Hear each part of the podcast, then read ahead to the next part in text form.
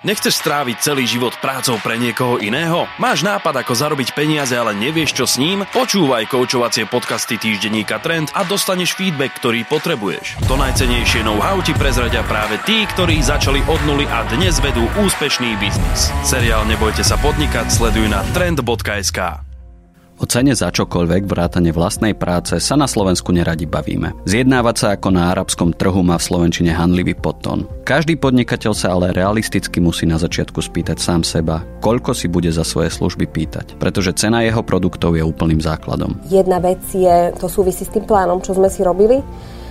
Spočítaš si náklady a pripočítaš k tomu nejakú maržu, dostaneš nejaké číslo a ďalšia vec je hodnota toho produktu, ako to vnímajú zákazníci. Stanovili sme si tie ceny na začiatok, videli sme, že v porovnaní so zahraničím sú nižšie, ale samozrejme kúpna sila na Slovensku je nižšia, takže to bolo úplne v poriadku, ale ukázalo sa potom veľmi rýchlo, že sme to aj podhodnotili z dvoch dôvodov, že ten produkt, neviem ako to vyznie, ale na začiatku ľudia z neho boli naozaj takí nadšení, že boli by ochotní zaplatiť aj ešte viac, sme zistili.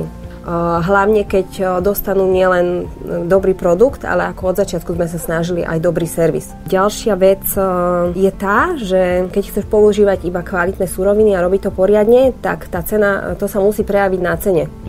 Nemôže to byť lacné. Čiže je to prémiový produkt. Cena zodpovedala tomu, že to bol prémiový produkt a ďalej cenu sme museli zvýšiť. Nezvyšovali sme ju len preto, že sme si povedali, že môžeme si dovoliť pýtať viacej, ale sme ju zvyšovali aj preto, že keď ja som robila obrovskú kyticu, to samozrejme bolo iné, ako keď už sme mali riadnych zamestnancov, ktorí ochorejú, ktorí chodia na dovolenku a ktorí majú nejaké prestoje, lebo im nemáš práve dať čo robiť, tak vtedy tá cena produktu musí byť iná. Obzvlášť pri ručnej výrobe treba určite myslieť na to, že vlastná práca niečo stojí a že ručné výrobky budú drahšie než sériová výroba. Je pravda, že som musela nájsť kompromis medzi tými zahraničnými cenami a domácimi cenami. Natrafila som na také vzorce, podľa ktorých sa vypočítava cena kde v Amerike alebo v anglicky hovoriacich krajinách alebo proste na západe. Ten je, myslím, že si spočítaš cenu materiálu a cenu práce a vynásobíš to dvakrát minimálne, alebo 2,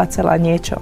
To teda nerobím, lebo som sa skutočne dostala na horibilné sumy slovenské. Snažím sa nájsť si tú sumu tak, aby bola akoby najnižšia možná pre toho kupujúceho, ale najvyššia možná pre mňa. Veľmi férová, za tou hranicou, kedy by som išla pod cenu, tak aby som si ja za tou sumou vedela stáť. To je veľký strach ľudí, ktorí začínajú, že pre pána Jana to je hrozne drahé, to tu nikto nekúpi. Janka aj Ľubica sa púšťali do oblastí, kde neexistovala konkurencia a teda ani porovnateľná cenová úroveň. Ceny si museli nastavovať samé a v takých prípadoch je ľahké netrafiť správnu úroveň. Podstatné je nezabudnúť na všetky dôležité veci.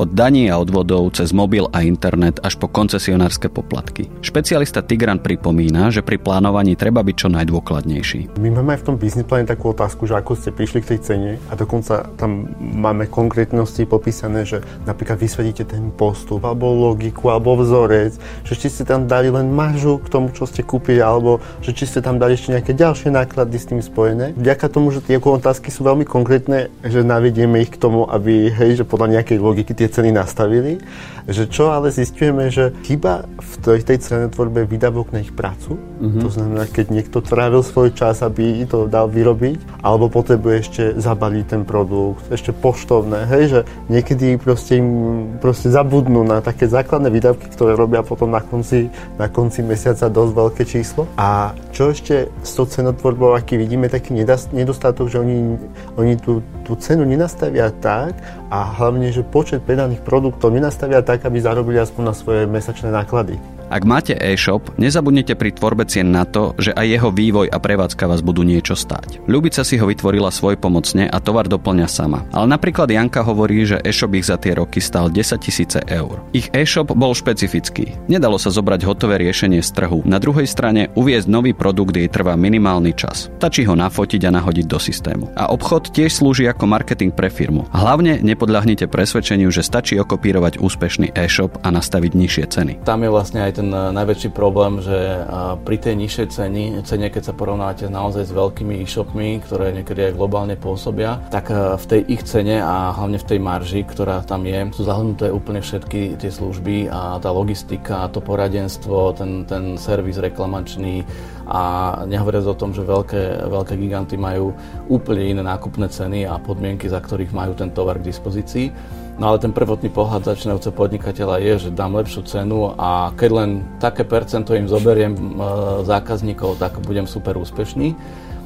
Možno to chvíľku funguje, kým sa to tak trošku rozbehne, ale potom prídu práve tie prvé nárazy na stenu, že vám začnú ľudia vrácať nejaký tovar, ktorý sa začne nadmerne kaziť a zistíte, že nemáte dobre dohodnuté podmienky s dodávateľom a teraz všetky tie vy musíte zo zákona vrátiť platby za prijaté platby za ten tovar a tovar musíte prijať na reklamáciu, ale keď ho neviete opraviť a nemáte takto dohodnuté podmienky s dodávateľmi, tak v podstate je to všetko na vaše triko a na vaše náklady, čo vám veľmi, veľmi zaťaží vašu maržu, ktorá vám ostáva, respektíve väčšinou vám žiadna neostane. Po zvážení všetkých vecí je na čase spracovať si cashflow plán. Ten ukáže, koľko peňazí máte kedy očakávať. Ale robíme taký jednoduchý, by som povedal, ktorý je vhodný aj pre rodinu, aj pre podnikateľa a naozaj zaujímame sa o to, ako ste prišli k tým tržbám, ktoré očakávate.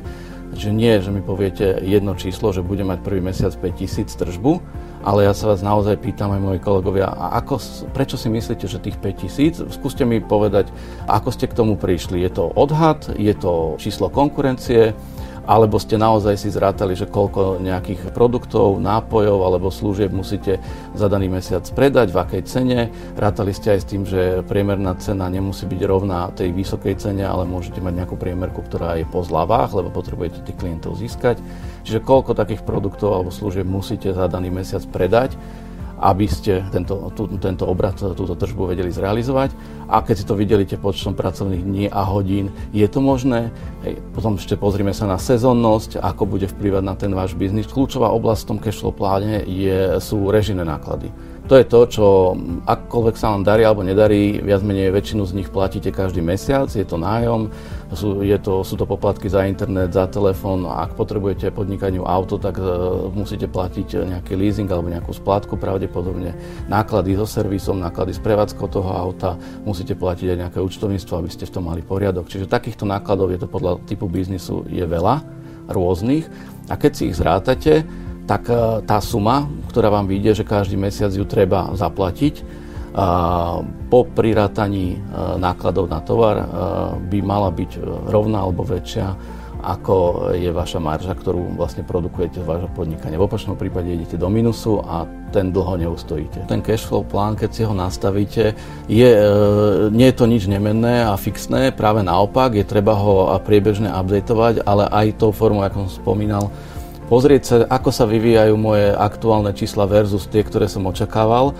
a teda ktorým smerom idem a podľa toho urobiť korekcie, lebo nemusíme sa stále držať toho plánu, ktorý sme možno niekedy až naivne urobili na začiatku, ale chyba je neurobiť tie korekcie a potom ísť zlým smerom a nepriznávať si, lebo však mám plán a toho sa určite treba držať. Nech sa púšťate do čohokoľvek, nebojte sa ceny upravovať podľa toho, ako sa menia ceny surovín, paliva, prípadne ak štát vymyslí nové dane. Ak máte dobrý produkt, klienti si zvyknú. Viac užitočných informácií pre podnikateľov získate na webovej stránke trend.sk. Projekt Nebojte sa podnikať podporili Slovak Business Agency a Slovak Telekom.